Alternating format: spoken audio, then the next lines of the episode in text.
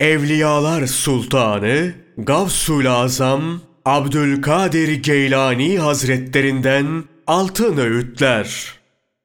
Çok yakın zamanda malın bitecek, gözün görmez olacak, aklına halel gelecek, yemen içmen azalacak, gözlerin can çeken şeyler görecek.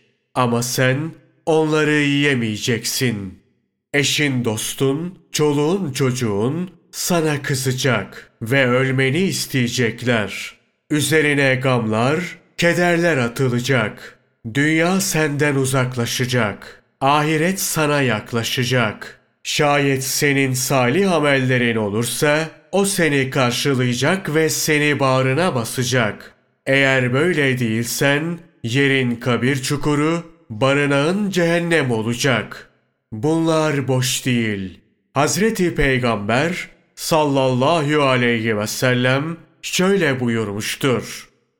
Gerçek hayat ahiret hayatıdır.